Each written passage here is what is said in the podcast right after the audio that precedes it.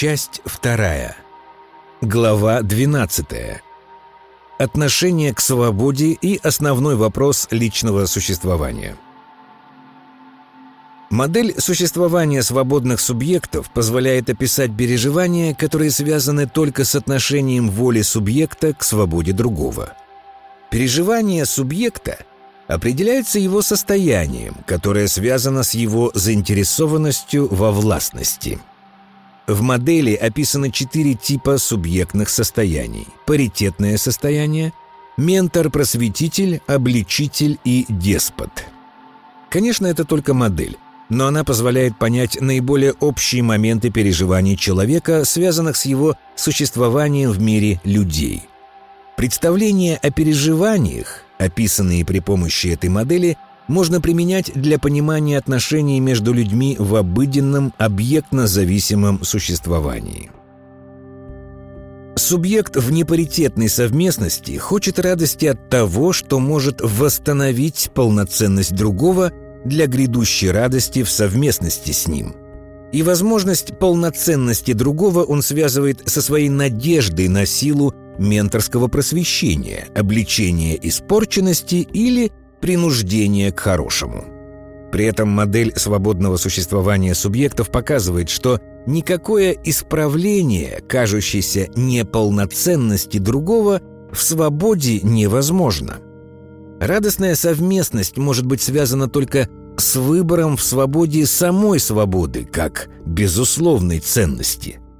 Но выбор в свободе самой свободы возможен только как выбор для другого того же, что и для себя, безусловности свободы. Свобода является даром, который субъект получает в тайне свободного выбора.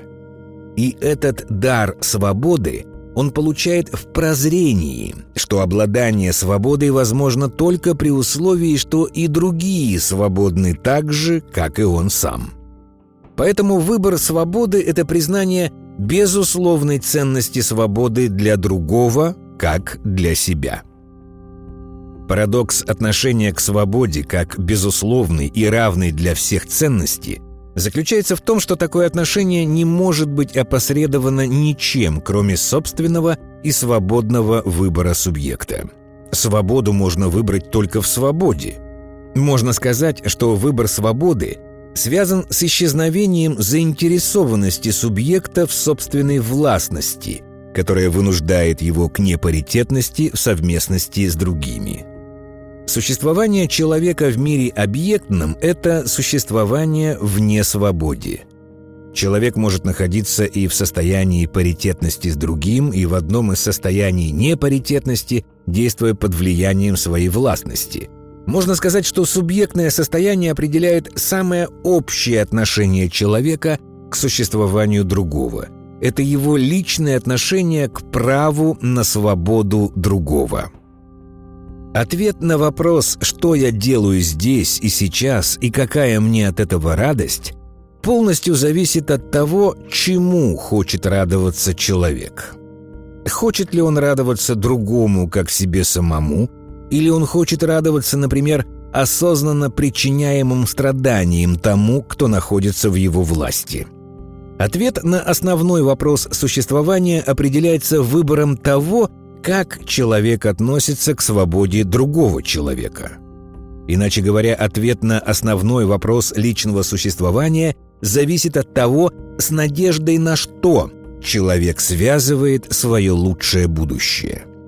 И если безусловная ценность свободы для человека не очевидна, то он может надеяться или на менторское просвещение, или на обличение, или на деспотическое насилие.